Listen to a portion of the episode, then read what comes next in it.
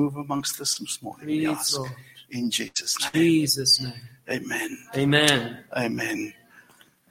Amen.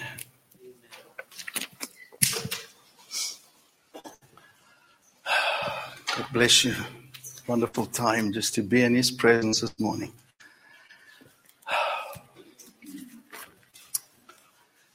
Spirit and the bride say, Come. Wonderful. We look forward to that day. oh, man. What a glorious day when we will behold our Savior face to face.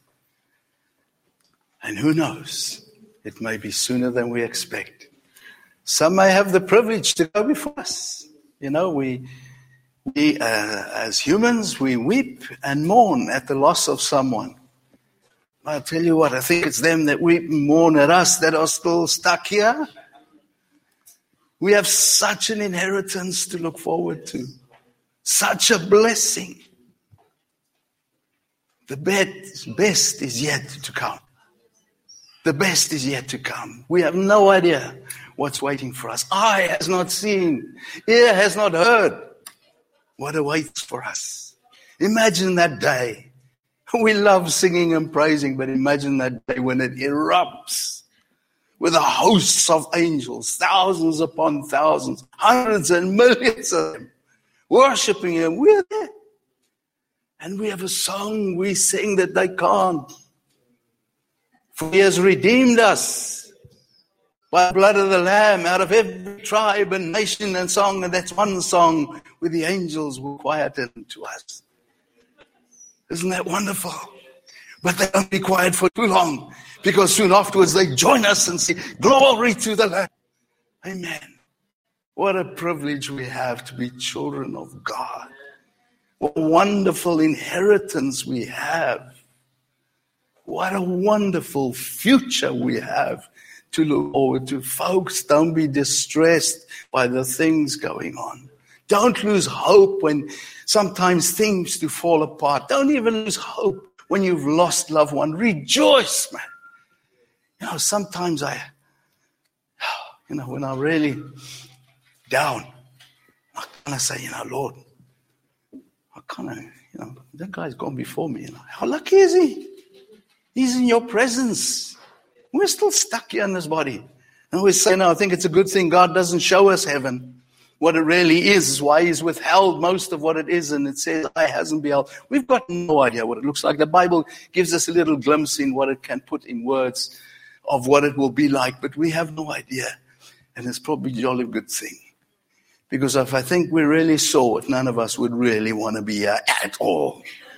We would be queuing up, saying, Lord, take me, take me, take me, take me. Can I go in we have a wonderful inheritance. Amen. Matthew chapter 16.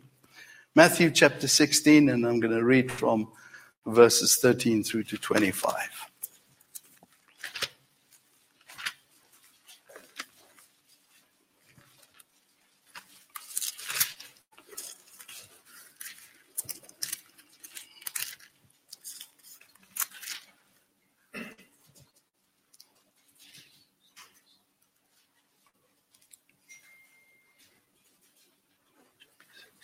From verse 13, yes.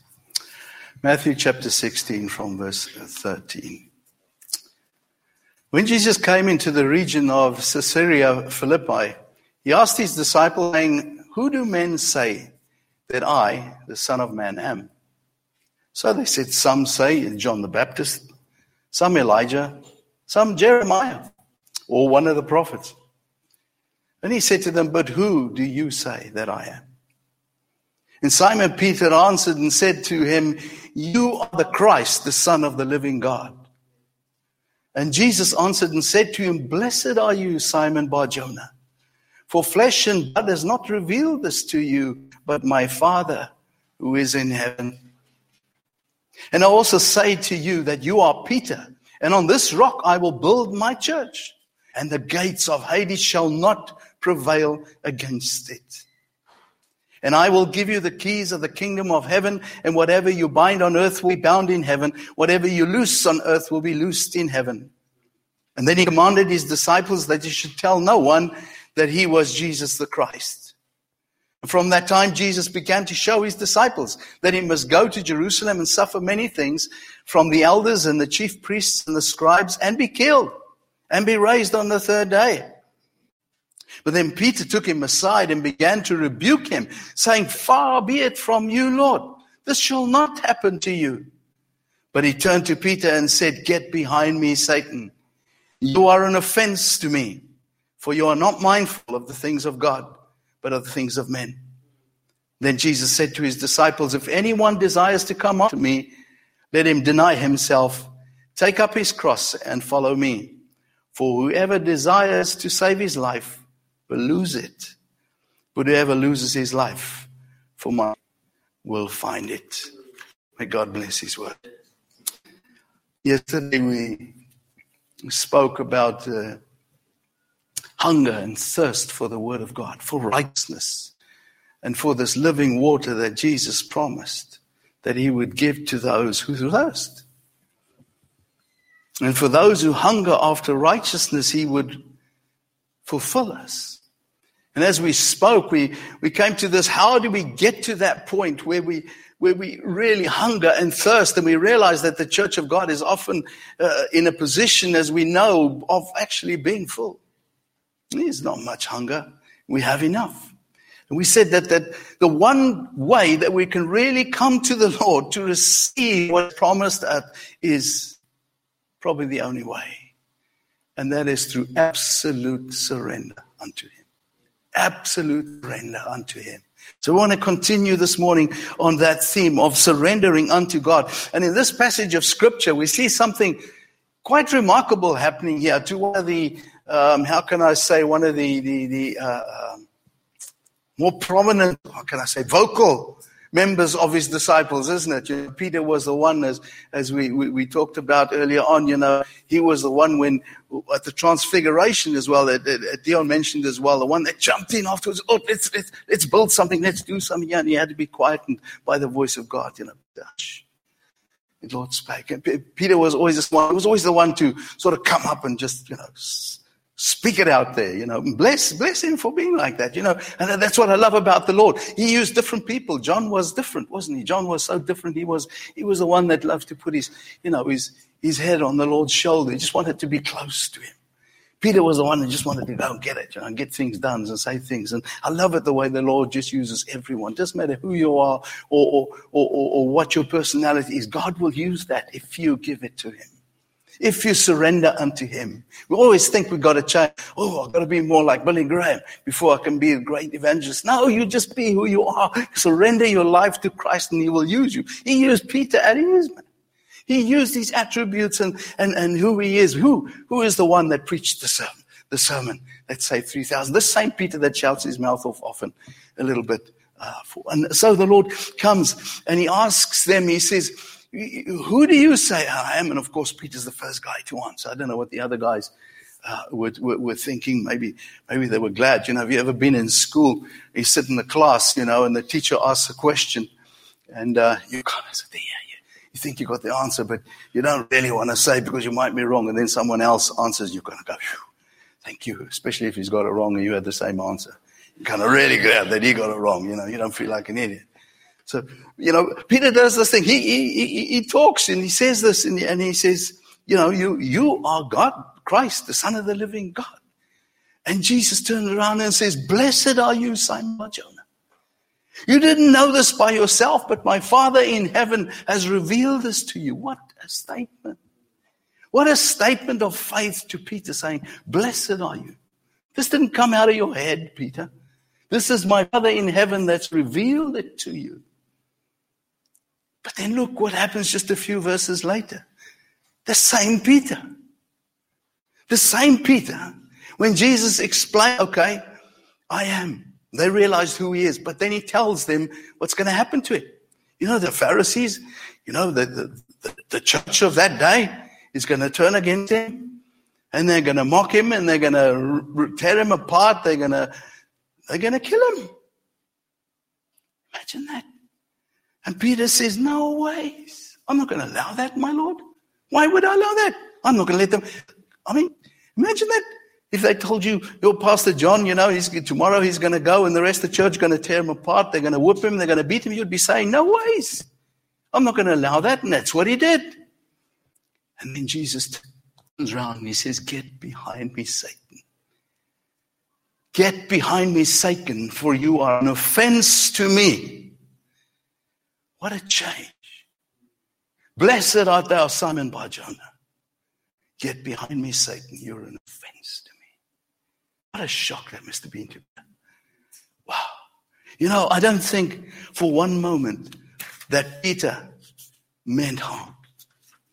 He probably did what you and I would have done in that same situation. Imagine being so close to Jesus and then finally realizing, yes, he is the Son of God. Yes, he is the Messiah. And then he tells you, those guys with their long white robes, the guys that love preaching on the, you know, praying on the streets with these long prayers for everyone to see them, uh, the ones that he was so angry with, they're going to go take him apart.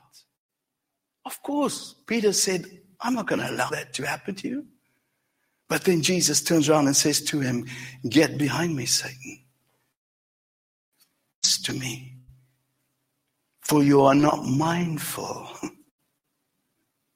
of the things of God. You still have the mind of a man. You still have a mind of man. You see, Peter hadn't understood fully the will of God. At this moment, Peter is still Peter. Yes, he's had a revelation, just like you and me.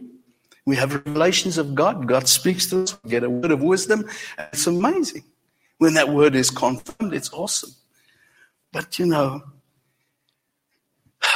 the next day we say something and it's just nonsense.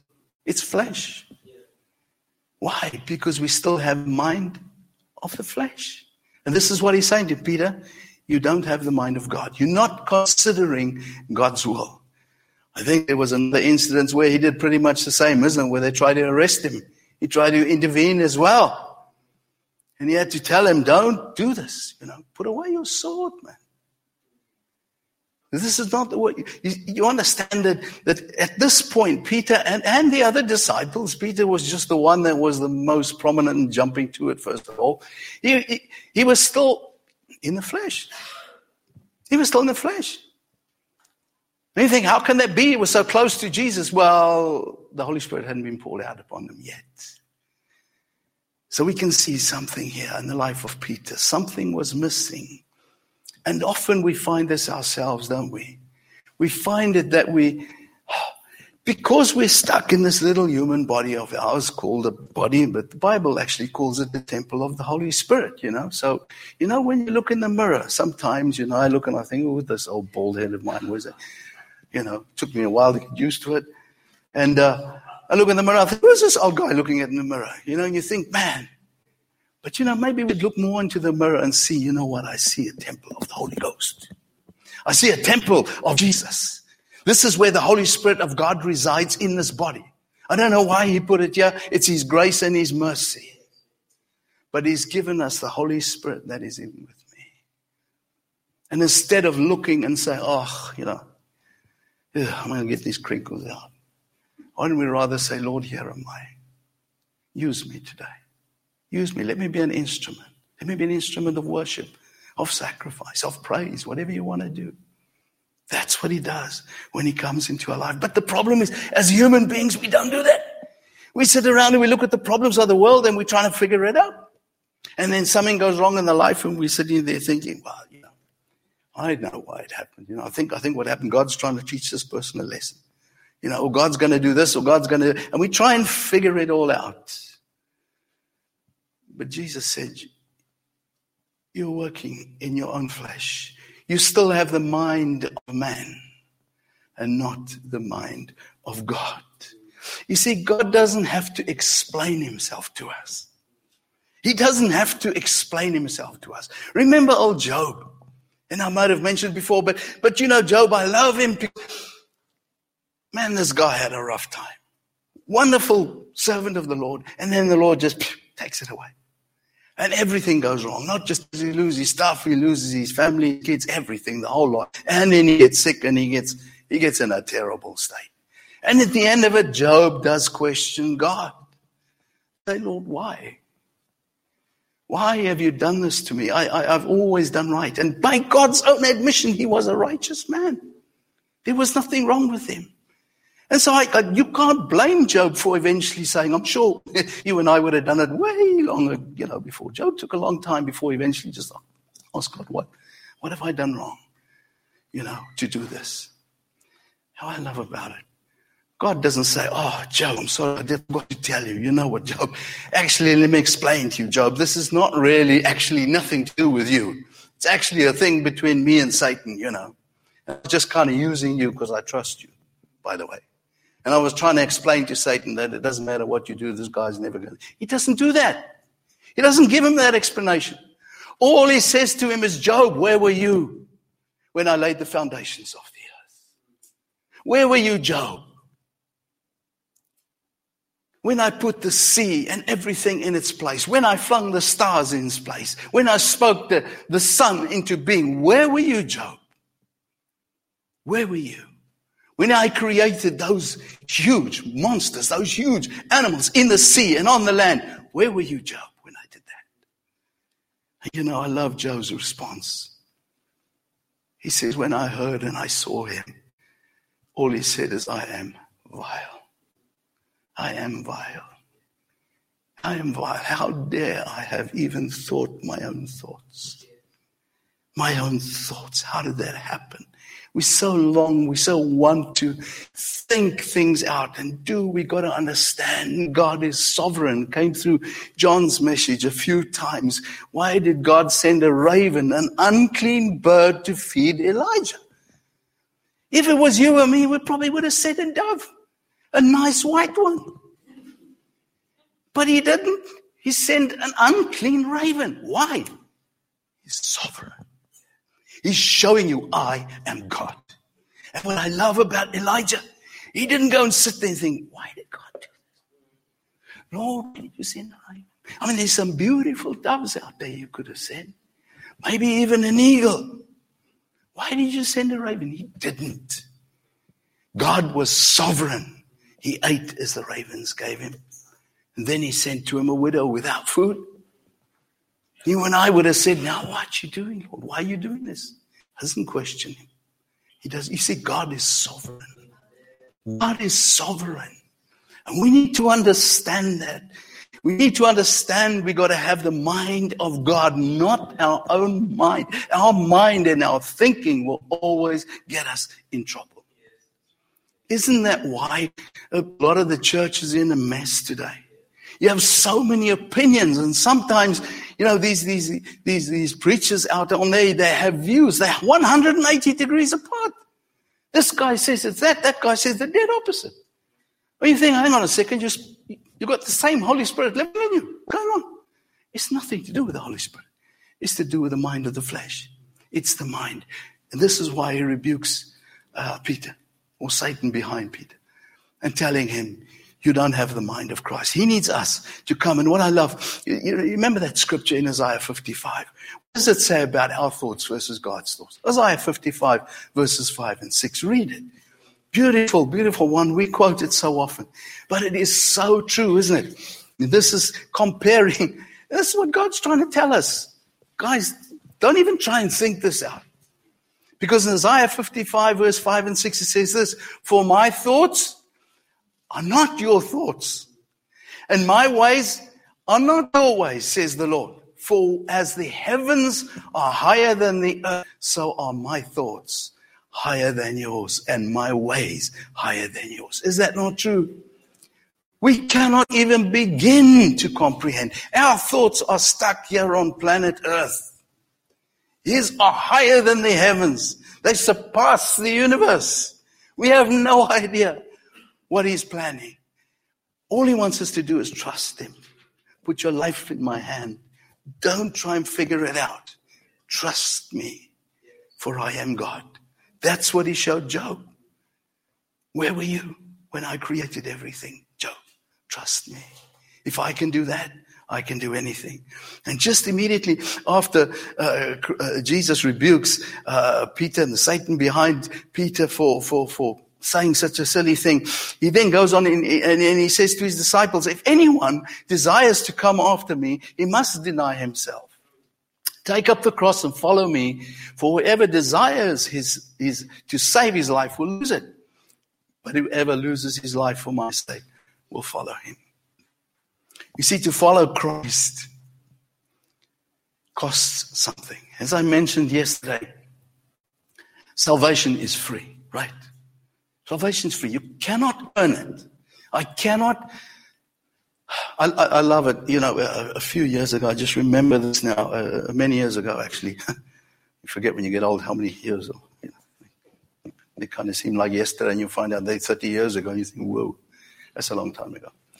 Uh, uh, we did a little missionary trip from, we, we stayed in Botswana in Africa, and we went over to Germany. And I don't know if you know, um, organization called Love Europe. You know, they have this. Uh, it was like evangelist outreach. We all went, big teams of us from all over the world, people from Africa and all over the world. We went to Germany, and uh, so we dispersed out and and, and we spoke to uh, specifically where I, I, I ended up in a place called Dusseldorf in, in, in Germany. I'd never been there, coming from Africa. It was really strange, and uh, we ended up in in the back of a, a railway station in this little a van that they would converted into a little cafeteria where we had coffees. And what we'd do is we'd we'd go to to, to the drug addicts and uh, and uh, and minister to them and uh, preach the gospel to them. And of course, they spoke German, I spoke English. We we had translators and and so on. But but but the amazing thing is there that you know God intervened and touched lives there like never before. And I remember this couple came to us the one day and they were oh, they were completely stoned. they, they, were they were druggies. They were they were as thin as rags, and and and, and both him, not his wife, just his girlfriend, and then, and and they came to us, and and he accepted the Lord. We didn't pray for him. Another another couple prayed for them. Uh, myself and another um, American guy. We were in a little tent praying, and they prayed, and this guy gave his life to the Lord. And then uh, they brought her to us and they said, she wants to give her life to the Lord, but she's, she's struggling. She, she doesn't know how to pray. So we said, okay, but we'll pray with you. She said, okay. I said, well, we'll lead you in prayer. So we start off like we did. We said, uh, Dear Lord Jesus Christ. And she's silent. So we go again, Dear Lord Jesus Christ. And she's silent. So we asked her, why don't you pray? She says, Look at me. Look at me. I'm filthy. I'm rubbish. And you want me to call his name? You want me to call on him? Look at me. I'm in no state to call him my Lord. You could say to you in exactly the right state. You're in exactly the right state. You know, that couple gave their lives to the Lord. That was about 10 o'clock in the morning. They went with us late in the evening. We stayed with her in a house in Düsseldorf. And uh, we went, we, we, they all came with us and, and, and, and we were chatting and it was just joyous. You know, these two are just, and suddenly she flew up. It's about eight, nine o'clock at night. She flew up and ran out. And her boyfriend, um, he got perturbed. He says, Oh, she's probably gone off to find some drugs. And he said, and then she came back and she actually came back with a bunch of flowers. And she gave it to the hostess that was giving us food that night. She gave it to her. And uh, he, he looked at her and he said, I was worried. And they both looked at each other and they looked at us and they said, This is amazing. We, we didn't know what they were talking about. And they said, We've gone all day. We've not for drugs. And they told us they couldn't go two hours. Two hours. What had cost them nothing. That's the peace of God. When you come to Him like that, look what He does. Whom the Son sets free is free indeed. They were set free instantly. That guy started ministering to us with us. After three weeks, we forgot he was a drug addict. We thought he was part of the team. So he was evangelizing amongst the others. That's how God transforms life. And it didn't cost them everything. But friends, when we want to now walk with Jesus, when we want to go with him and be with him and do his will and walk his ways, it now costs us everything. He expects us to lose our life. We cannot continue and walk with him and stay in the flesh. Can you see that? It is impossible. It is impossible. You see, we have to surrender to him. What does surrender mean? Surrender means this. The dictionary says this, and I was, I was so pleased when I read it. It says, stop resisting someone and submit to their authority. Stop resisting and submit to their authority. And I thought, hello, there's a scripture that says something like that. It's in James 4 verse 7. It says, therefore submit to God. Submit to God. Resist the devil and he will flee from you. Isn't that amazing? That's surrender. Submitting unto God. Then you resist the devil and he will flee from you. That's what he wants. You see, the problem is we often through life, we try to uh, uh, resist the devil in our own strength. But the key is to come and submit to God in full submission and surrender to Him. Then resisting the devil is easy.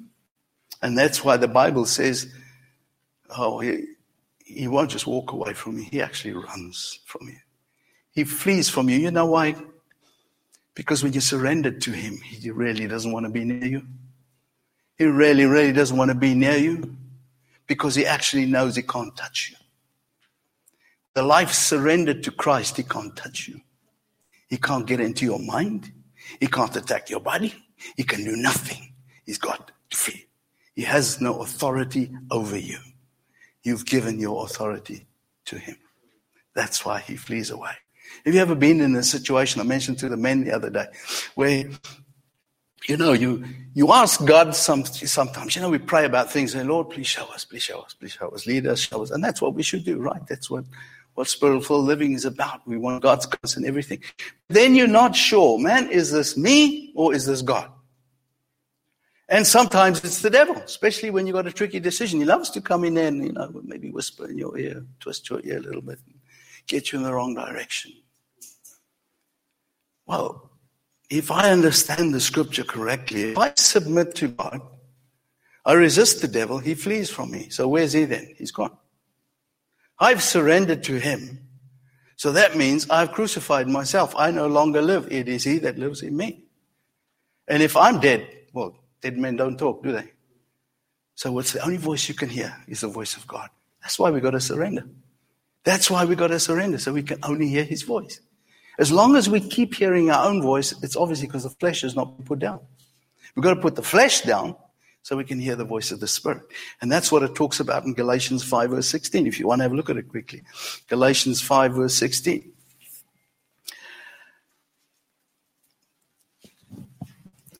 And uh, this is Paul explaining to us as well. In Galatians 5 verse 16, it says there, it says, I say then, walk in the spirit, and you'll not be, and you will not fulfill the lust of the flesh.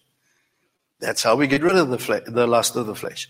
Walk in the spirit. For the flesh lusts against the spirit, and the spirit against the flesh.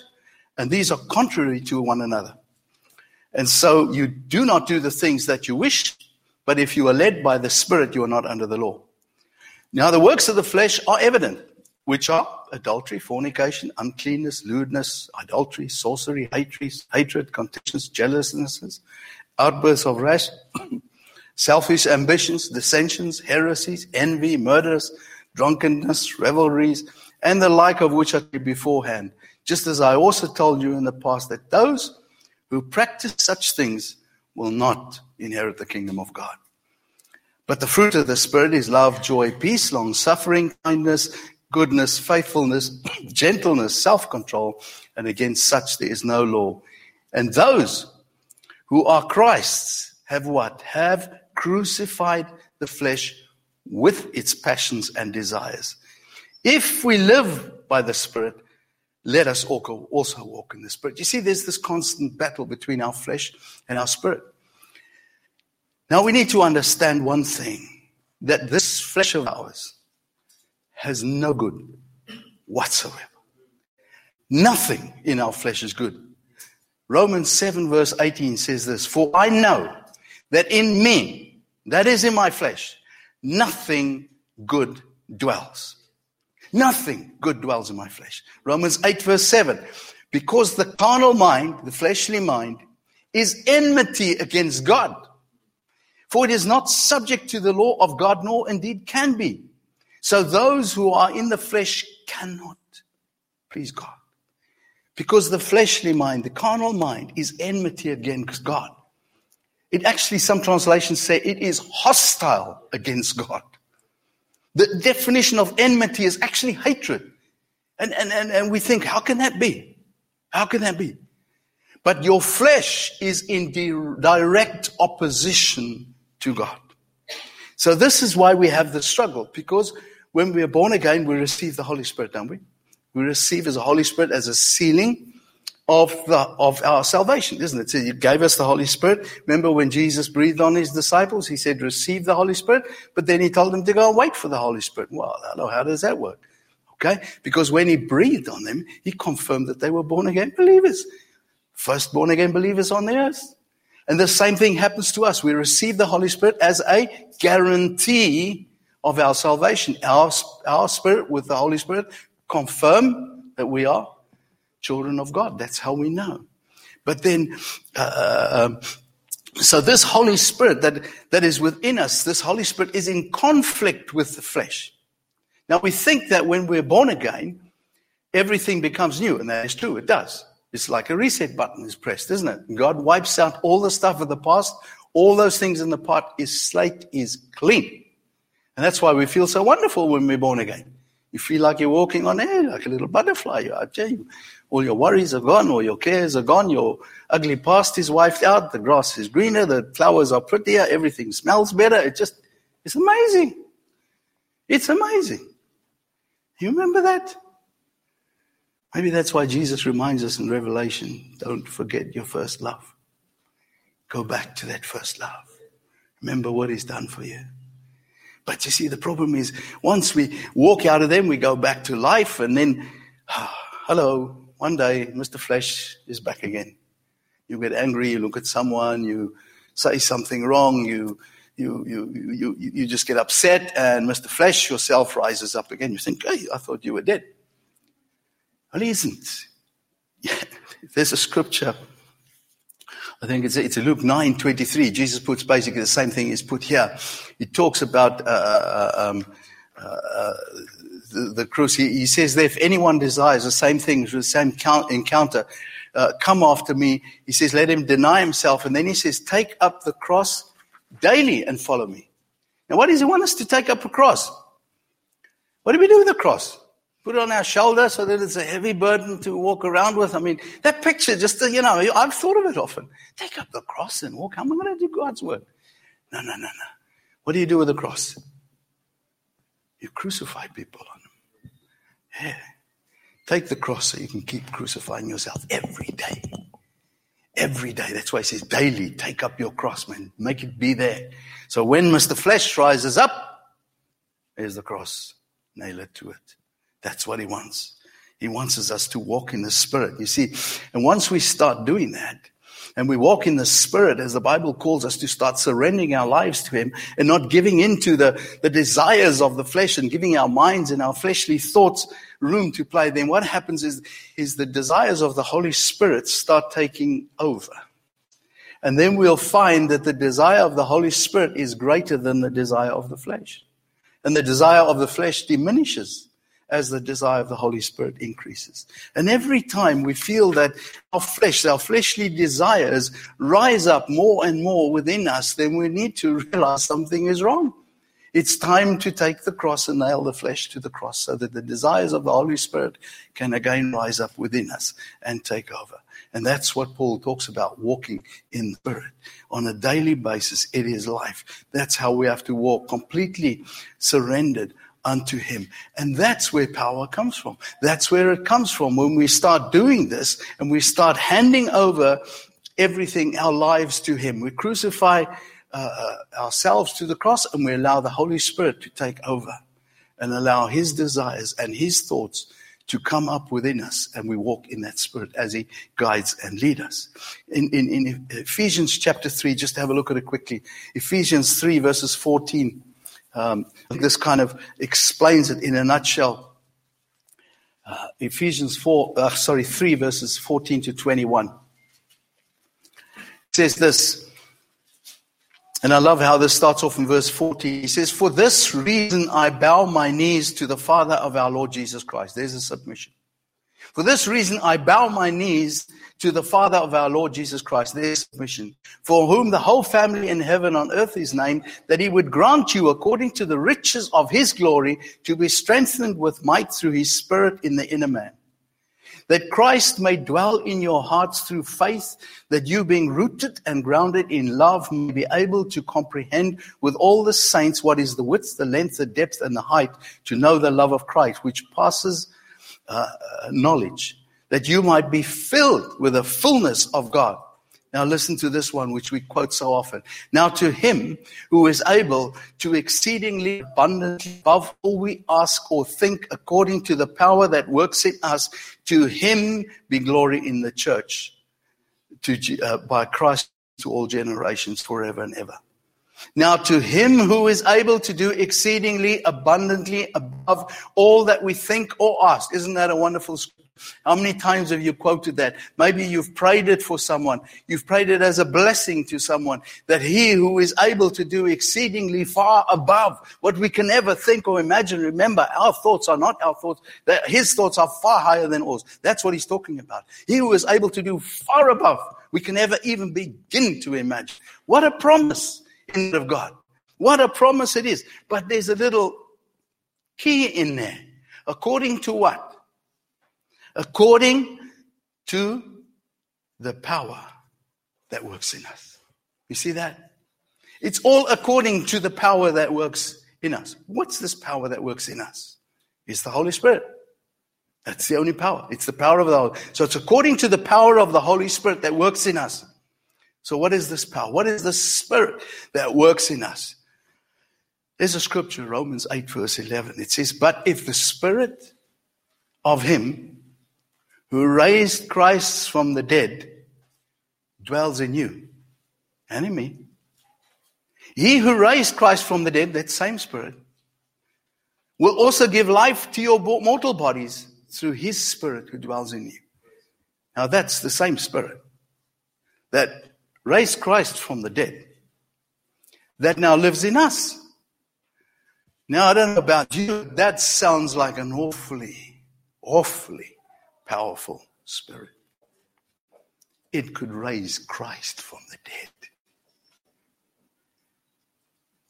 But if I look at the church today, I wonder how is that even remotely looking possible? That it's the same spirit that was in Christ that raised him from the dead that lives in his church today. And what do we see? Do we see the same? You see, it's the same spirit that now lived in Peter, that now no longer had the mind of his own and tried to figure it himself. It was the same spirit that now lived in Peter, that he was so full of, that he could now speak, and 3,000 are saved in one day.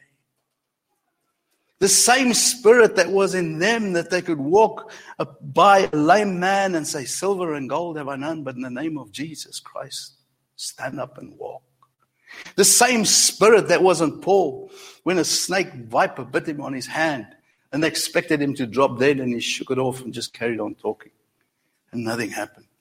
The same spirit that was on Paul when he preached an awfully long sermon and someone fell out the window and dropped dead outside. Then he went outside, picked him up and raised him back from the dead. Said, You ain't dying. You've got to carry on listening to me. That's the same spirit. It's according to the power that works in us. So I have to ask how much power was working in them? How much authority did they give to the Holy Spirit? All of it. All of it. They gave everything to Him. There was nothing left of themselves. Nothing. Everything was under the control of the Holy Spirit. That's where the power comes from. That's where the, when we surrender it all. They gave it all up. That was it. They didn't care when they were thrown in jail. They didn't worry about it. Think of Stephen.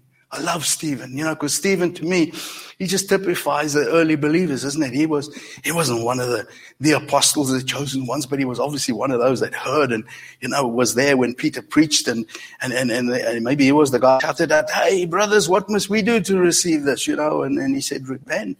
And I'm sure he was probably one of the first in the queue. And, and, and the Bible says he was so zealous, this guy. He was so, Oh man, he was so thirsty for the things of God that God just filled him up and he would be thirsty and he'd fill him up some more. And the Bible says he did many signs and wonders. It wasn't Paul or Peter, this is Stephen. He was appointed as a, as a, as a, as a uh, really a isn't it? He was, he was to serve tables and stuff. He wasn't given some prominent position. But he was so full of the Holy Spirit, he couldn't help himself. When these Jews came, he gave it to them and he gave them a preach and a sermon that their ears burned. He had no fear. And they got so angry at him and started stoning him. It didn't stop him. All he did is he looked up into heaven and he saw the glory of God. These guys, how much did they give to the Lord? How much of themselves did they hold back? Nothing. They were 100% given over to the Holy Spirit. The Holy Spirit had full control of their lives. Full control of their lives. So that even when the stones rained down and death looked him in the face, he could look straight up into heaven and see the glory that awaits him. What a wonderful way to go. I don't think he felt those stones, man. And all he could do was pray for them. Father, don't, they, they don't understand. They don't understand. You see, what what potential the church of God has. Now, as I said yesterday, the Holy Spirit hasn't changed. Just as God and Jesus Christ hasn't changed, He's the same yesterday, today, tomorrow. The Holy Spirit of God is the same yesterday, today, tomorrow, and forevermore. He will never change. He doesn't lose His power. We don't give Him enough authority. We have to be sold out to Him. I mean, the church has such potential. Just imagine. I mean, we'd, we'd love to see this world change, wouldn't we? I mean, imagine this world in, in, in, in uh, where people really truly come and, and, and, give their lives to the Lord. Imagine husbands and wives living as God ordained them to be and raising their children in the fear of God. Imagine the blessings of those families. Imagine households being saved and born again and living fully unto Him glorifying Him, not worrying about their own lives, giving everything to Him. Maybe then the church of God will be in a position to face up to Baal. Only then, when we're fully sold out to Him, when we're fully, fully, fully uh, given unto Him. Remember, He called us to be salt and light to the world.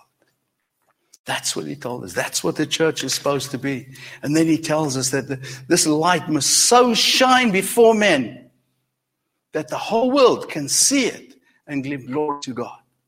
And I think when they look at the church, they don't exactly give glory to God at the moment. They just mock it. They just mock the church as a religious entity but it's because we're not full.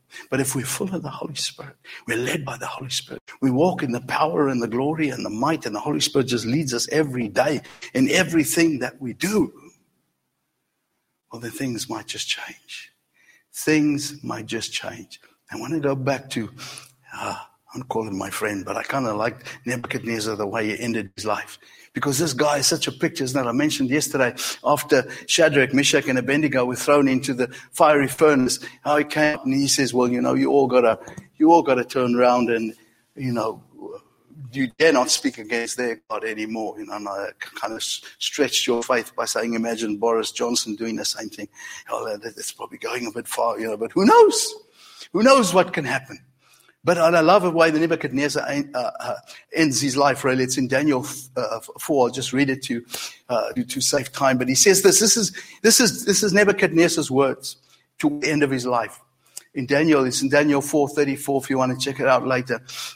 It says, And at the end of time, I, Nebuchadnezzar, lifted my eyes to heaven and my understanding returned to me.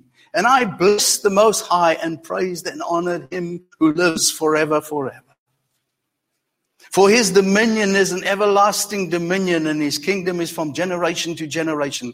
And the inhabitants of the earth are reputed as nothing. He does according to his will in the army of heaven, and among the inhabitants of the earth, no one can restrain his hand or say to him, What have you done? this is Nebuchadnezzar, the guy that built a, a statue to glorify himself and got people to bow down before that. This is not the same man.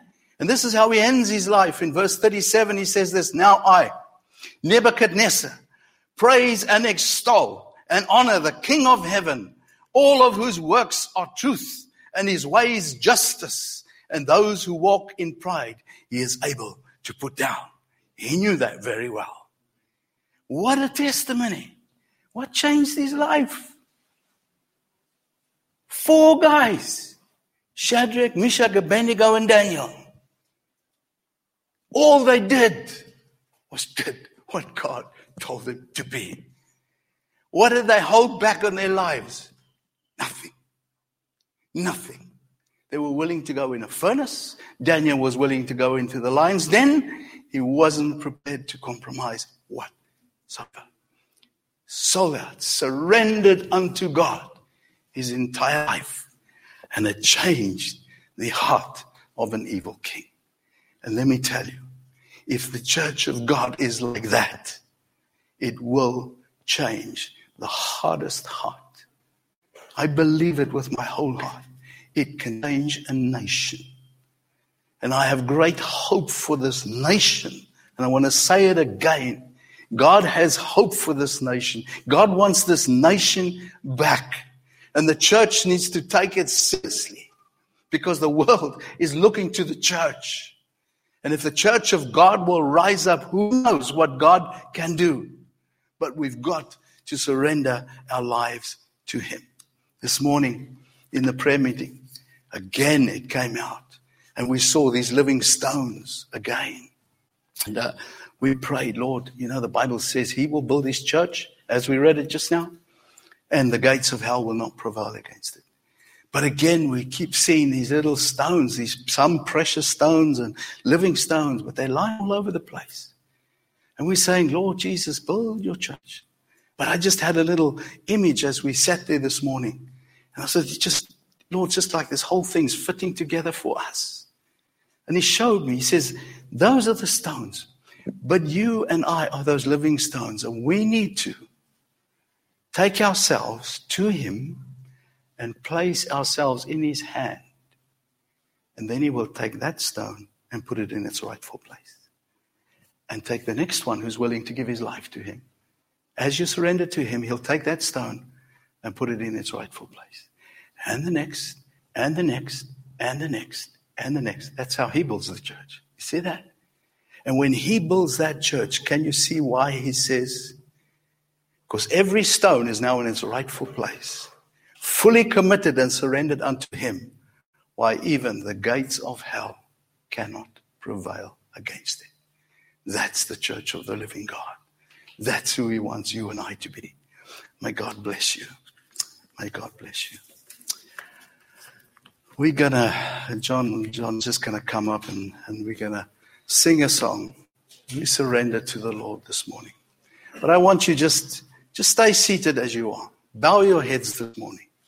I want to take a time out this morning. You know, we've we've spoken all week, and I'm so blessed that the Lord's taken this full all the way up to a point. And I think by now, I'm sure you've seen the picture. I'm sure you've seen what God wants to do. And I believe God wants us to hand ourselves over to Him.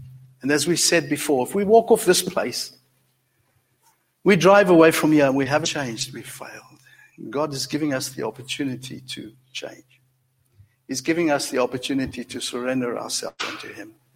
And we want to come this morning and pray for you. And uh, myself and Dion, and, and, I'm going to play first with as well, and, and uh, uh, Jared as well. We'll pray for you. If there's anything you want us to help you with or pray for, then we encourage you to come forward.